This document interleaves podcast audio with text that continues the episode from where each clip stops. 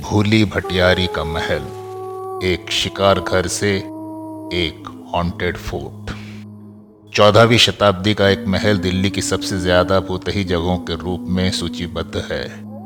इस कहानी के पीछे अनगिनत अभिलिखित कथाएँ और प्रत्यक्ष अनुभव हैं। लोगों को खरोंच लगाए जाने या जिन छायाचित्रों को खींचा गया, उनमें विचित्र महिला के प्रकट होने की घटनाएँ समय समय पर आती रहती हैं। ऐसी अबोध्य घटनाओं के कारण कई सुरक्षा कर्मियों ने अपनी नौकरियाँ भी छोड़ दी। इन सभी ने इस महल को पर्यटन की दृष्टि से एक डरावना स्मारक बना दिया है। ये निश्चित रूप से डरपोक लोगों के लिए नहीं है।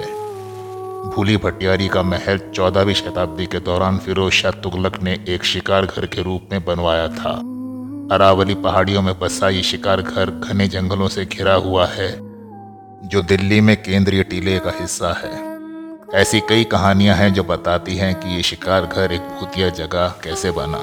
सर सैयद अहमद खान ने अपनी पुस्तक असर उस संदीद में दो कहानियों का उल्लेख किया है जो इस स्मारक पर केंद्रित हैं। पहली, बहुत समय पहले की है जब बू अली भट्टी नामक एक संत ने इस महल पर कब्जा कर लिया था और इसलिए महल को उनके नाम का एक बिगड़ा रूप मिला।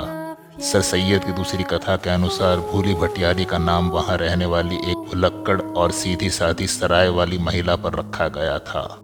आज ये महल अपसामान्य गतिविधियों से जुड़ा हुआ है और माना जाता है कि एक महिला की आत्मा द्वारा प्रेतवादित है। ये विश्वास लोक प्रचलित कथाओं द्वारा समर्थित है। एक कथा के अनुसार भटियार जनजाति की भूरी नमक महिला ने जंगल में अपना रास्ता खो दिया और वीरान महल में फंस गई थी। और दूसरी कहानी है कि कैसे फिरोज शाह ने अपनी एक रानी के, उनके प्रति विश्वासघात करने पर उसे कैद कर लिया था।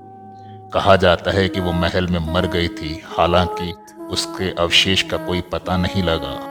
ये भी कहा जाता है कि वो अब बदला लेने के लिए महल में भूत बनकर घूमती रहती है। हालाँकि एक सुरक्षाकर्मी जो पिछले कुछ वर्षों से महल के परिसर की देखरेख कर रहा है, बस मुस्कुराता है और अलौकिक प्राणियों की इन सभी कहानियों को खारिज कर देता है। उसके अनुसार इस महल के पहरेदार के रूप में बिताए अपने सभी वर्षों में उसने किसी भी असामान्य घटना का सामना नहीं किया है। आज ये जगह जर्जर स्थिति में है और संरचना पूरी खंडर है और इन सबसे बढ़कर इस जगह पर एक अजीब सा वातावरण है ये तथ्य कि आप सूर्यास्त के बाद परिसर में प्रवेश नहीं कर सकते हैं। ये ज़रूर इंगित करता है कि इस स्मारक के पीछे कोई रहस्य है।